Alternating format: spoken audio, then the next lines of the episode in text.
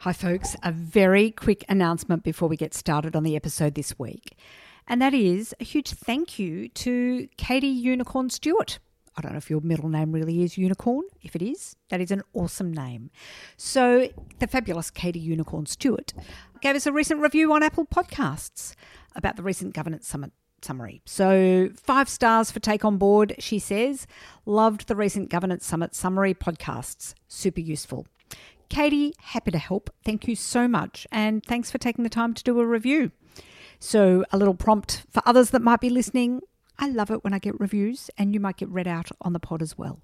So get in there and work out how to do ratings and reviews, and let me know what you think of the pod. All right, on with the show.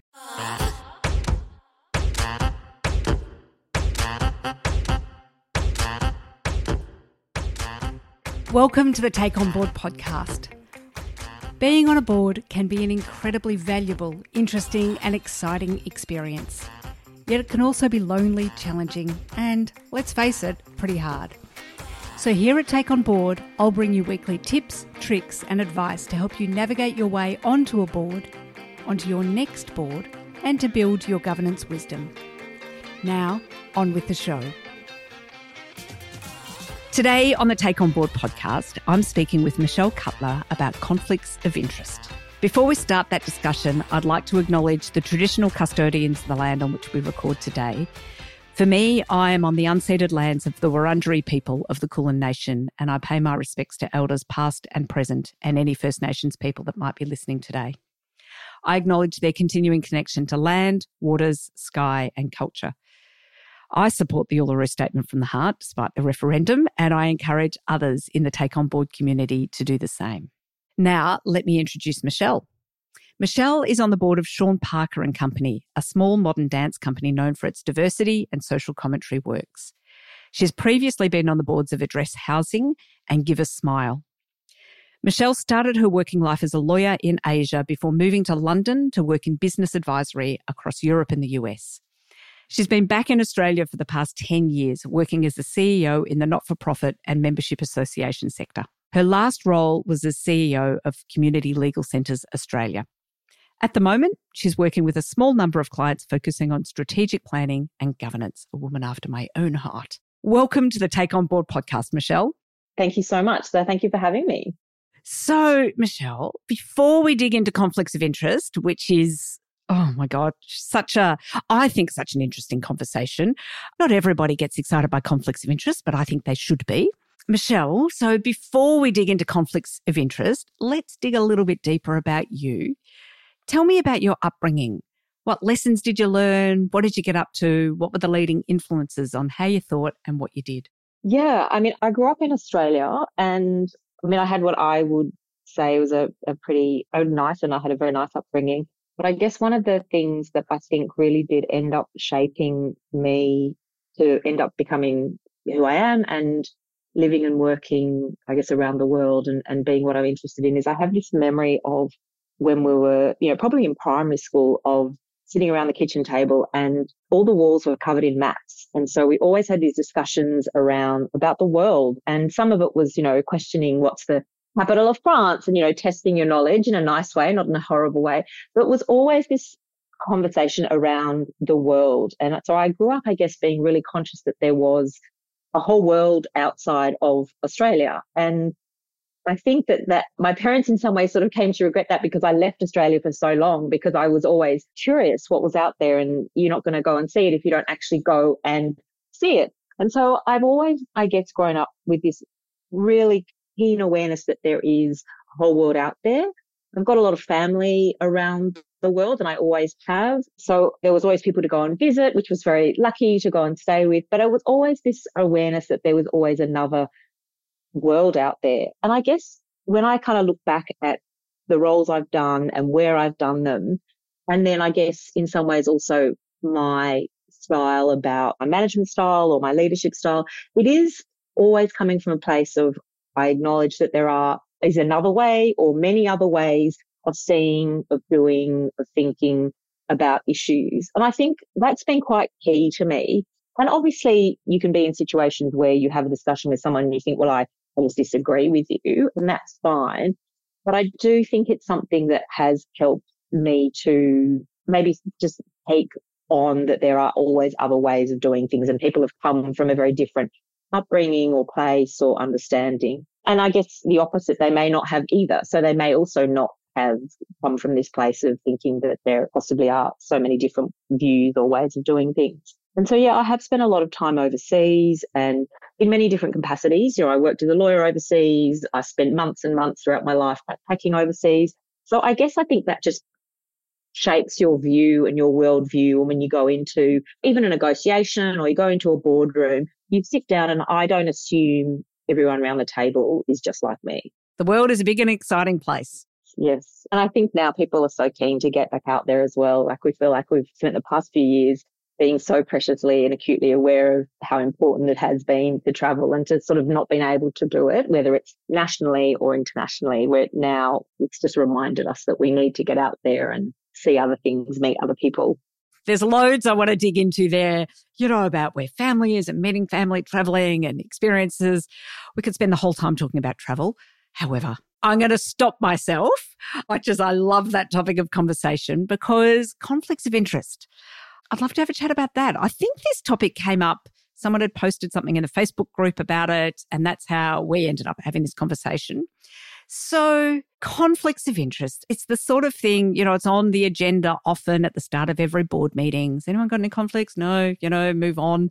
Well, I think it's a really interesting topic to play with and explore. So tell me, where should we start this conversation about conflicts of interest? In fact, what is a conflict of interest? Let's start there. I think that you've just raised something which I think is really important, which is at the beginning of every board meeting, there is that sort of item, that line on the agenda, conflicts of interest, which everyone kind of goes no or shuffles their feet or we just pass over it because it's just something standard and no one actually kind of thinks about it. Now, obviously, some people do and some people have wide-ranging conversations about it, but I've been in plenty of boardrooms where it's almost just skipped over. And so I think it is something I think that people do need to pay attention to.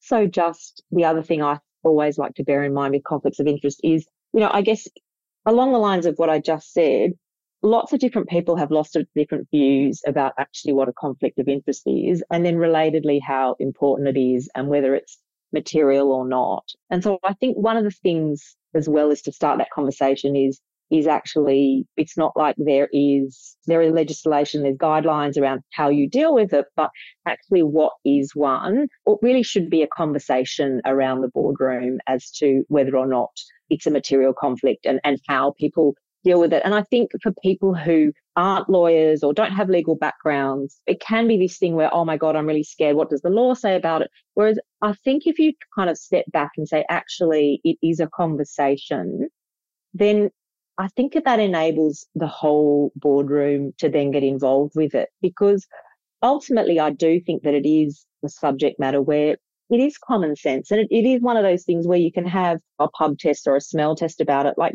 does this feel right? Does this look right? How do we think this is going to show up on our reputation? So yes, of course, there's law around it, but it is also something that everyone, regardless of their background or their particular qualifications, can have a conversation around whether it's a conflict of interest. I think that's kind of the first step to look at. Is there a time, maybe in your experience, where the board has done that well? Actually, I was going to say where the board's done that well. It might even be where the board's not done it well. Where the board's not. Yeah. Well, and in as much detail as you're able to share. Absolutely. And I think in particular when you're in the not-for-profit space, it's pretty common for there to be conflicts of interest around the boardroom. And for example, I've worked in federated associations and organisations. So quite often in a federated association, if you're on the national board, so for example, I've been a national CEO twice, the board is made up of representatives from the states or from the state branches. And so they may be the state president or chair, or it might just be someone from the state.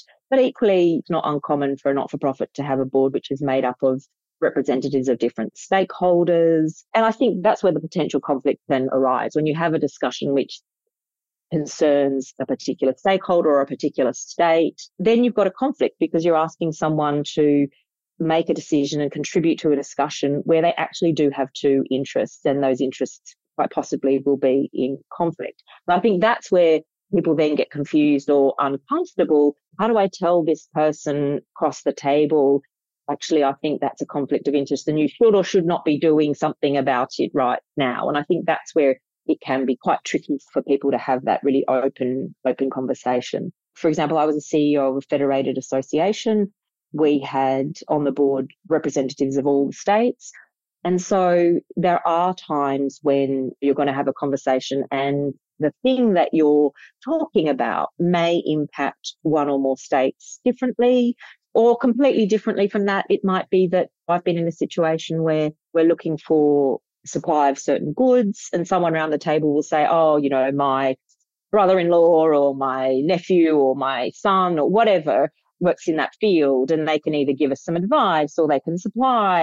And so it is the question of how do you deal with that? And to turn it to a positive spin, it might be that that ends up putting the organisation in a really good position because they can get the cheapest price or whatever.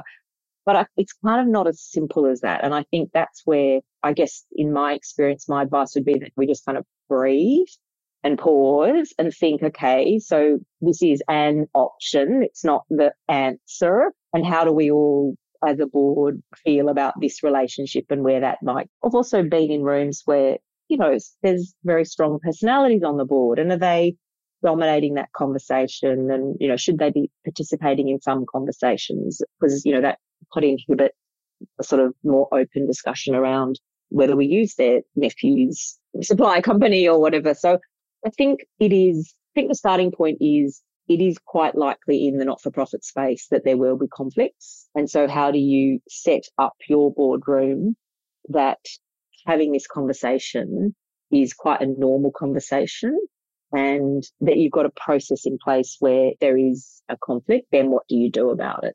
And as long as that's transparent, I think that makes the conversation a bit easier.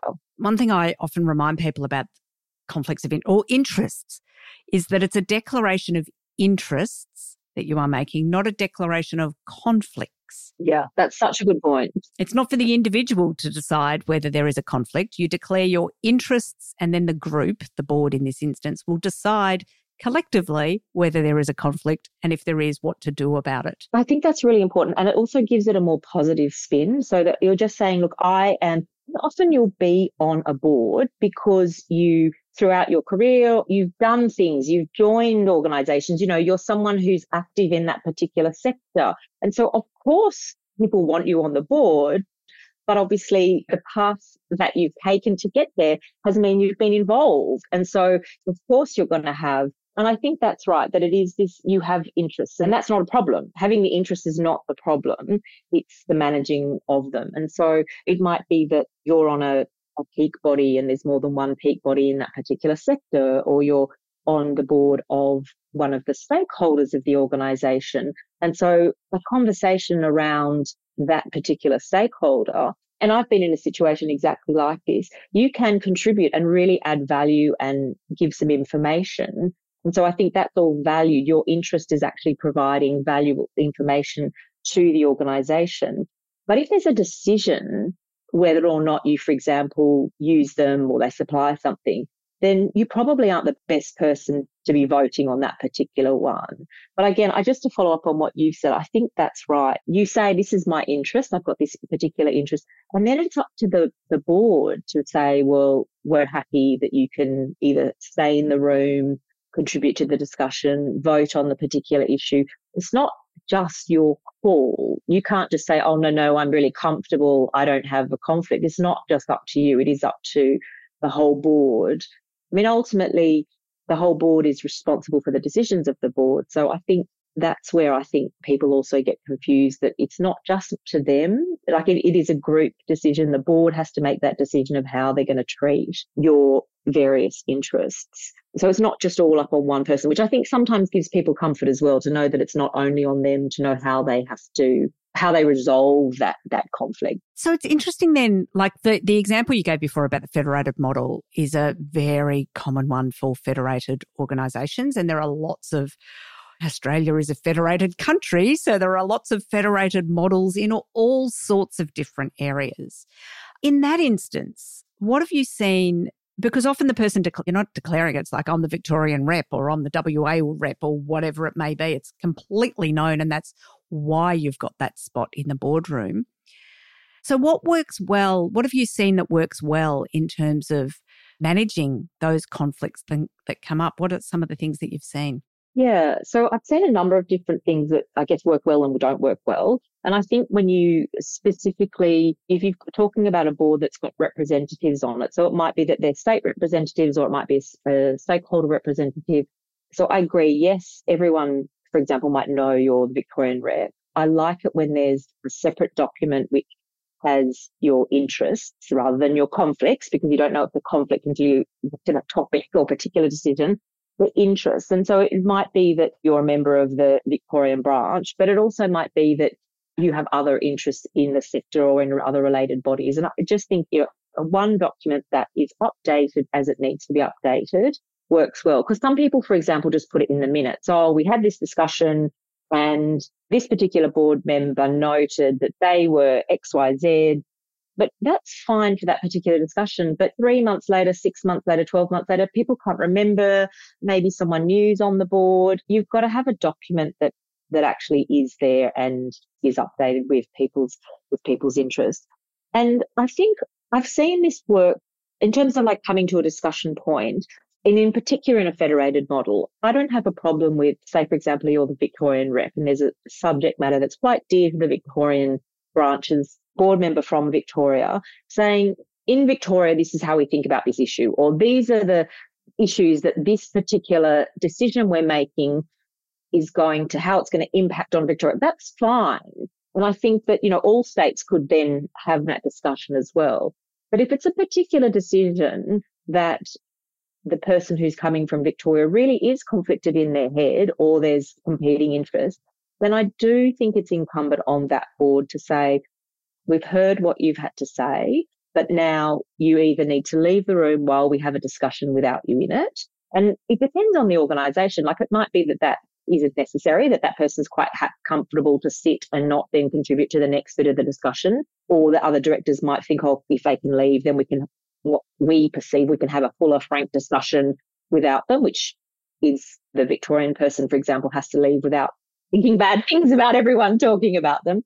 And then if there needs to be a vote, then in my view that the person from Victoria on the board cannot vote, and it should be noted in the minutes as well that they didn't vote. So note that they left the room if they left the room, and note when that the decision was made, the resolution was had, passed, for example, and then that they came back into the board. And that's, I guess, the sort of the gold standard of what you need to do. And you don't have to do that all the time. But I also think it's that this is where I think, you know, you come back to the pub test. If you say to someone, oh, we made this decision, and you just think an ordinary, normal person, you know, sitting there having a glass of wine goes, oh, that sounds a bit awkward. Well, that's probably the right reaction if you didn't, you know, if you didn't do the right or the wrong thing, because I think it is not that complicated. Oh, you made a decision with them in the room, or they participated to the decision. Like, I think we all kind of get the feeling if it's not really the appropriate way of doing things.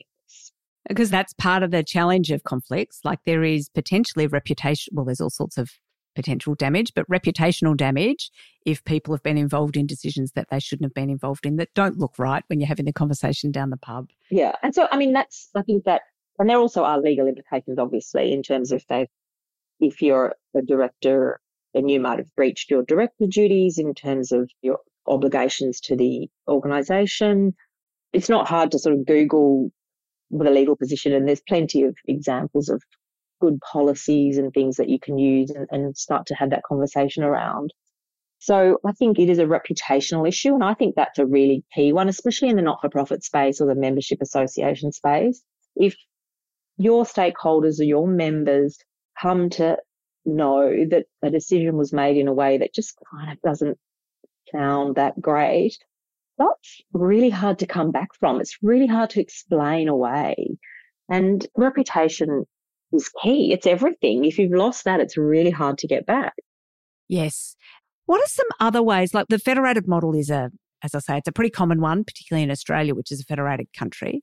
What are some other ways or some other examples of where this might come up? Just to prompt people's thinking about this, what are some other ways that a conflict might come up So, I mean, there's lots of the obvious ones in terms of, you might be a representative body, but yes, you might be in terms of supplying, and often you get, directors will give advice to the company if they're a professional, and that can be also sort of fraught with danger.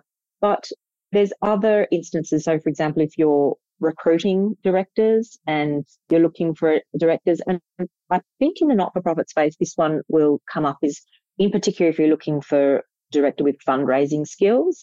You really want that expertise and you really need that expertise.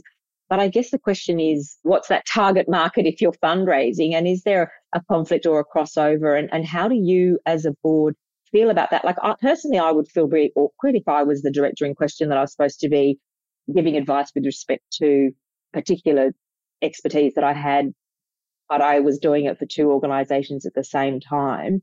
And whilst particular expertise, for example, like fundraising or stakeholder management, donor engagement, they might be really key and you might go, oh, no, they'll be great. They can teach us so much, or we really need that expertise. I think there's a real danger of then not actually being able to use that expertise, because if you're planning an event or a fundraising drive or something and they're talking to the same people, then that person, I don't know, do they need to leave the room? Can they contribute? You can't waste your director spot on that as well. So I think that can be really hard as well. And so it's that thing of, well, who are we looking at being on our board and why, and who are we engaging with as our stakeholders? And so I think that can also, come up there. I mean, I've seen, for example, different constitutions where people will say that directors can obviously give services to the organisation, but they're not allowed to be paid for it. So it doesn't matter that they, even if they go to a tender process and they're the cheapest, it doesn't matter. You actually just can't take any fee for services at all, which I think that's obviously a decision for each particular board, but I think that then makes it quite clear. So I guess it's that conversation that people need to have. And, there's plenty of complex policies online to download and start as a conversation from.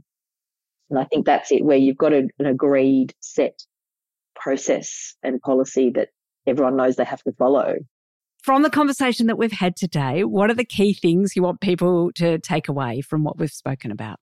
I think that it is a real topic that shouldn't just be something that is flipped over at the top of a board meeting, that it actually is there for a reason, that it is inherent in being a director, that, one of your duties as a director is to manage the conflicts of interests, and that actually it's not up to you. You can declare your interests, but that has to be a discussion among all members of the board as to what your process is for managing that. And I think that when you get it into being a group discussion, as apart from, it's only my obligation and responsibility, I think that does make it a bit easier, because you're then more likely to say, okay, we need a process, because it's obviously not going to just happen to one person. It's going to be something which could happen to anyone around the table. Therefore, we need to have a process. So I think that's it. But it is a discussion. And I guess lastly, as we've touched on, that, if you ignore it, the reputational damage is something that I think is really can be quite significant, and that's quite hard to come back from.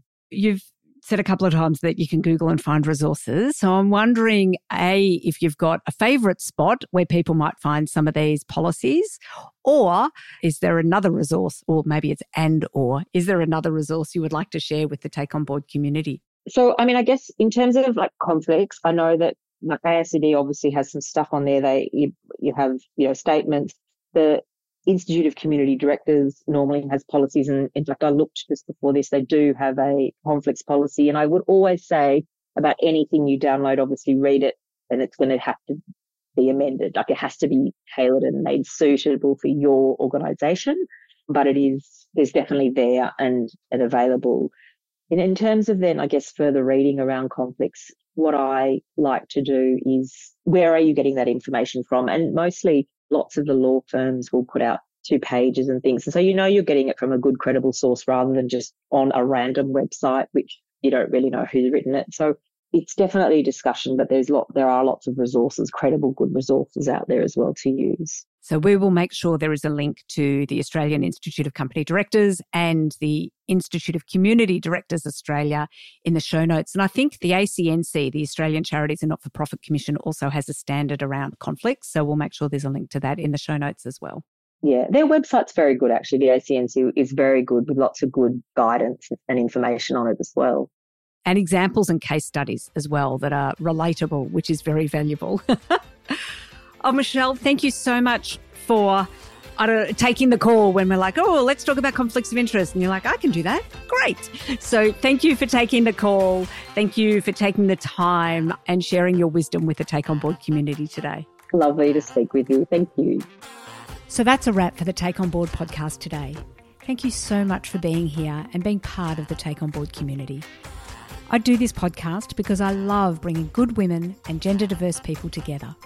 So I invite you to join us over in the Take on Board Facebook group, an active group that helps, supports and cheer squads each other. Just search Take on Board on Facebook to find us. I'd also really love it if you could do some of the other, podcast things. Share the podcast with someone you know who might get some value from our discussions. Subscribe if you haven't already. And, I also really love it when people rate and review. Thanks again for being part of the Take on Board community. Now go and put these tips, tricks and advice into action so you can be your best in the boardroom.